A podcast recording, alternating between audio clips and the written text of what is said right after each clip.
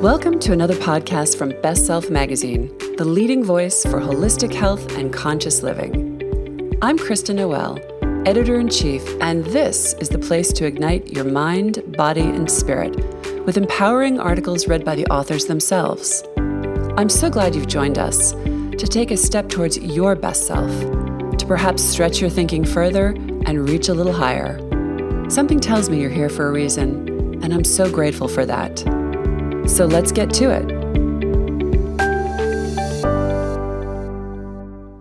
Hi, this is Dr. Kelly Brogan, and I will be reading to you Your Body, Your Choice Confessions of a Female Physician. I hope you enjoy it. You may trust me because I have an MD. That may mean to you that I have information that you don't have.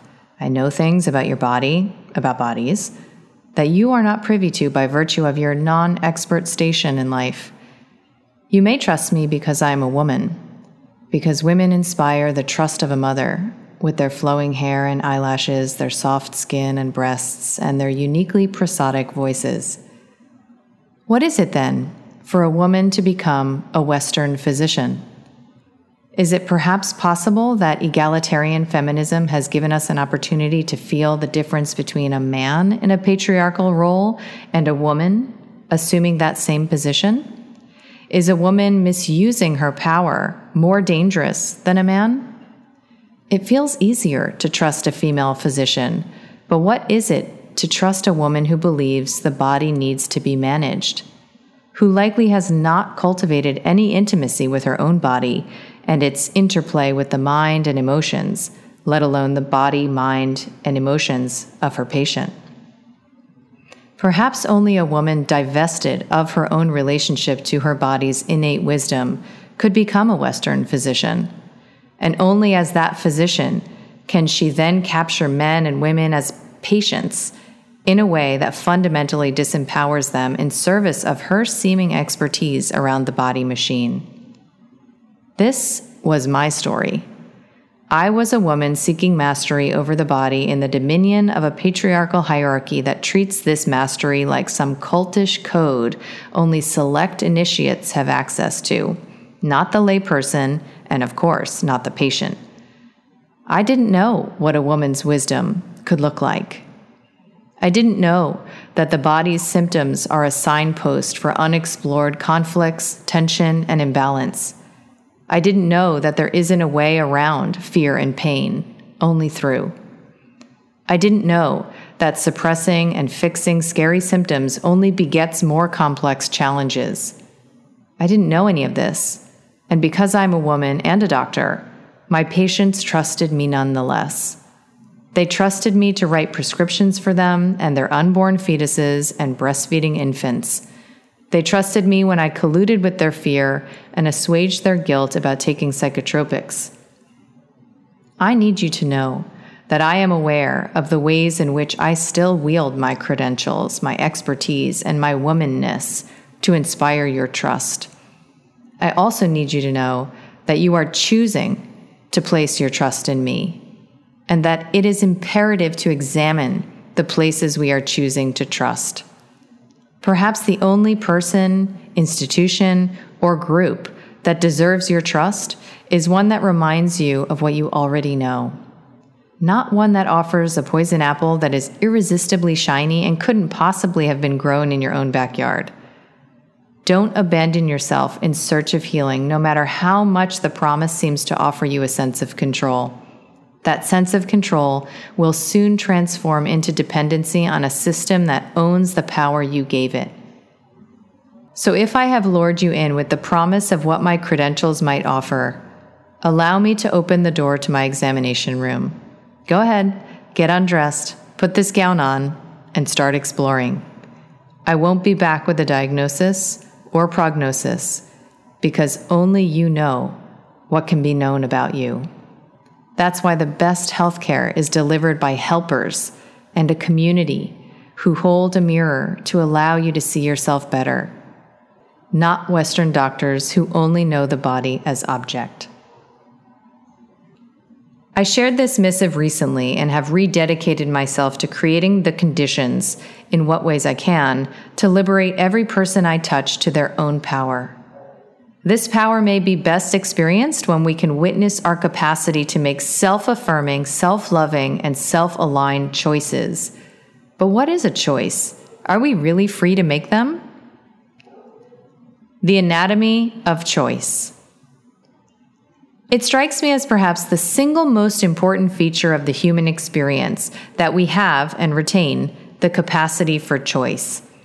Sometimes referred to as free will, choice is our power, our self affirming impulse. It is the I am whispered, spoken, and screamed out into the space beyond. Choice of what socks to pull on, of what charity to donate to, of whom to make love to, of whether or not to end one's own life. These choices, made in every moment, weave the fabric of who we are. And every poor choice, misaligned with our deepest essence, offers the opportunity to, by contrast, experience a higher integrity choice in the future. It might be noted as well that in societies where choice is suppressed, dehumanization and the experience of our fellow persons as either compliant or non compliant emerges. Handmaid's Tale, anyone?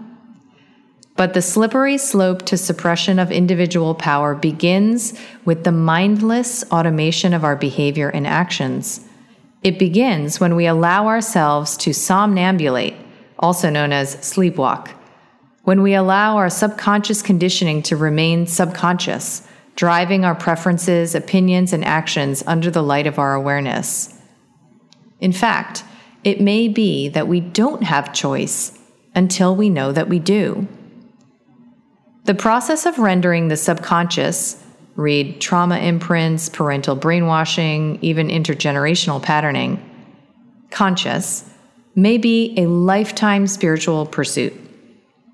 Right now, however, across the globe, we have a veritable emergency unfolding, an alchemical cauldron the likes of which brewed the Holocaust and slavery. So, how can individuals be re empowered now? Here's what has worked for me, and all that I can share is my experience because I just don't know anything for certain. 1. Identify where you have put your trust. Trust is the connective tissue of our meta organism. We long to trust. We do it even when we shouldn't. We animate our beliefs with faith. And this faith based trust is a vector with a direction from you to the other. It's a piece of you that you give away. And this is why it hurts when it is violated or betrayed. Betrayal itself may simply be awakening to something you didn't want to see. So, how can we see with eyes wide open and actively choose where we are placing our trust? It begins with recognizing our influencers. At this point, I choose to trust Mother Earth, a handful of human beings, and the cosmic design of this mystery.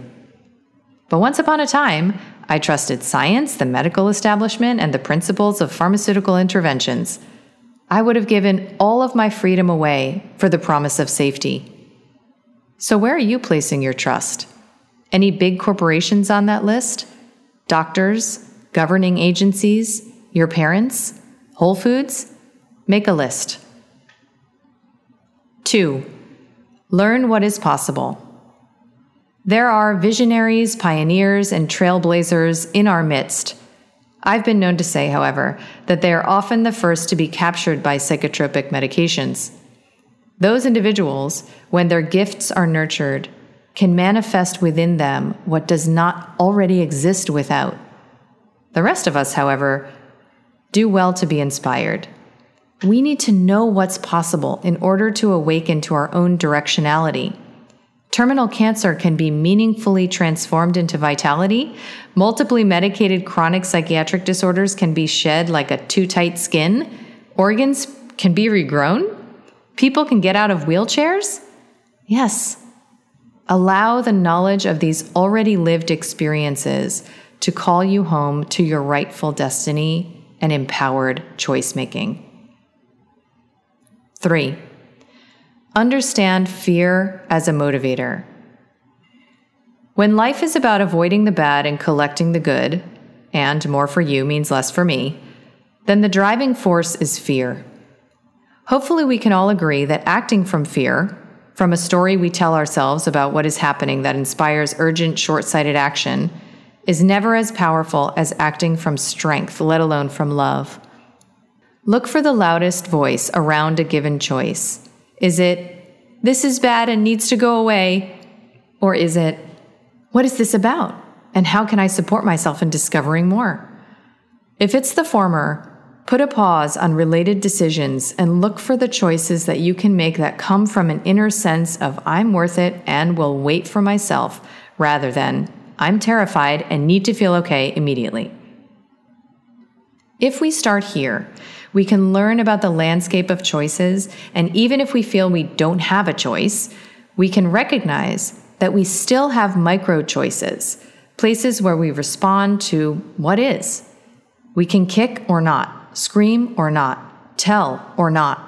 We can run or not, hide or not. In fact, this is one of the more powerful premises of Byron Katie's methodology she calls the work, which serves to dispel victimhood through the identification of each and every place that we played a part. Each and every place, even as a prisoner of war, even as an incest survivor, that we made small choices to participate with what unfolded. The point of this is not to blame the victim, but to end the illusion that we are powerless. Choice versus decision. Speaking of choices and decisions, are they the same? Plus column, minus column, squint and focus, and take the leap. As it turns out, there is a way to live life without making a single decision. It's called being present to what is. Decisions can feel like an intellectual test, but when that's the case, it may be that it's not time to make a decision yet. When you don't know what to do, wait until you do. Because there will come a moment when you do know what to do. You make that phone call, you move your body to the left, you leave that job, and the action emerges from a felt knowing that that step emerges from the previous one. Decision making can be a means of over identifying with an intellectual or psychological understanding of the available terrain, an understanding that may be conditioned or limited. Choice, on the other hand, can be an exercise in self declaration, in self authority, and in selecting opportunities from a place of personal agency that are the truest reflection of who we are. Choice paralysis. In New York City, it can be difficult to go to a new restaurant or out on a date because of the nagging sense that there might have been a better option that was forsaken.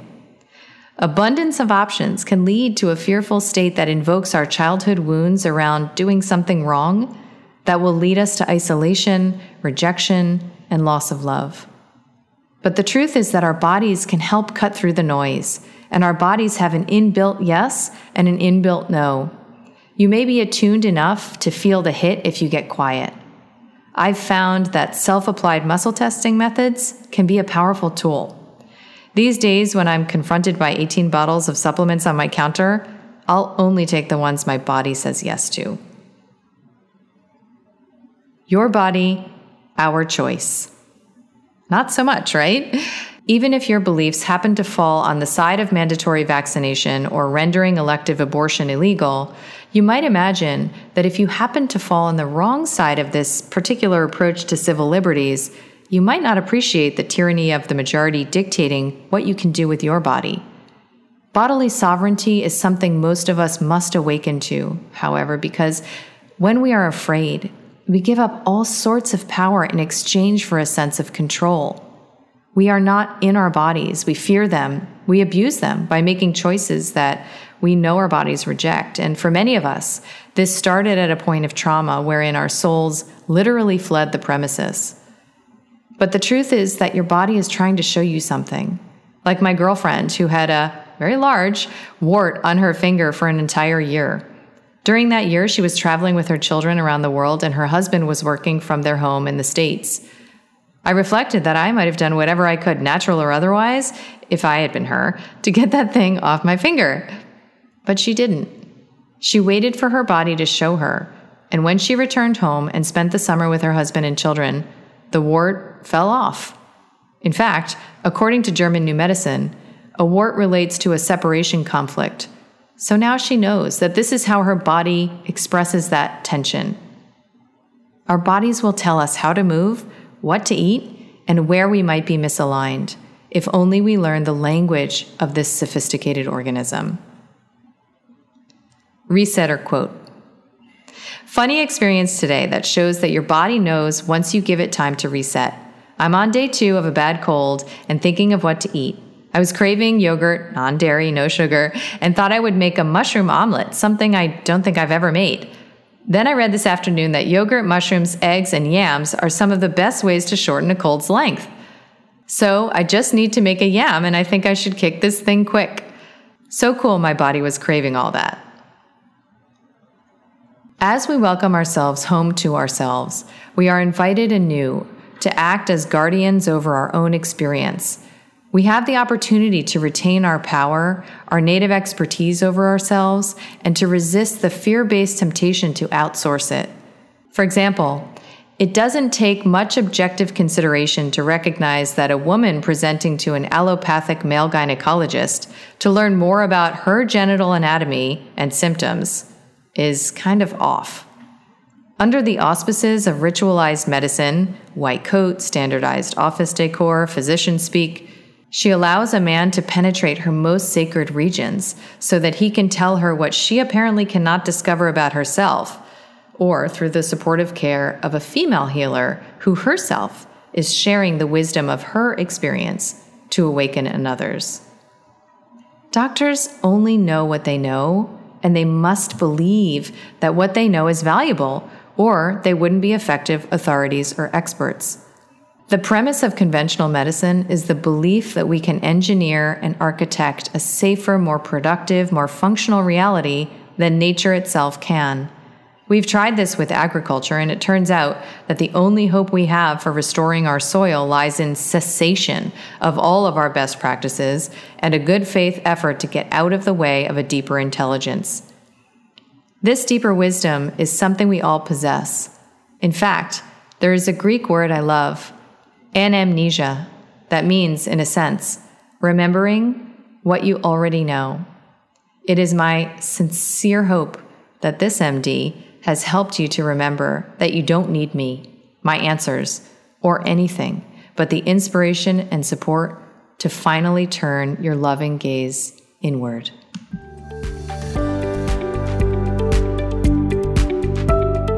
Thank you for listening to this podcast from Best Self Magazine. For more inspiration and information, please visit bestselfmedia.com.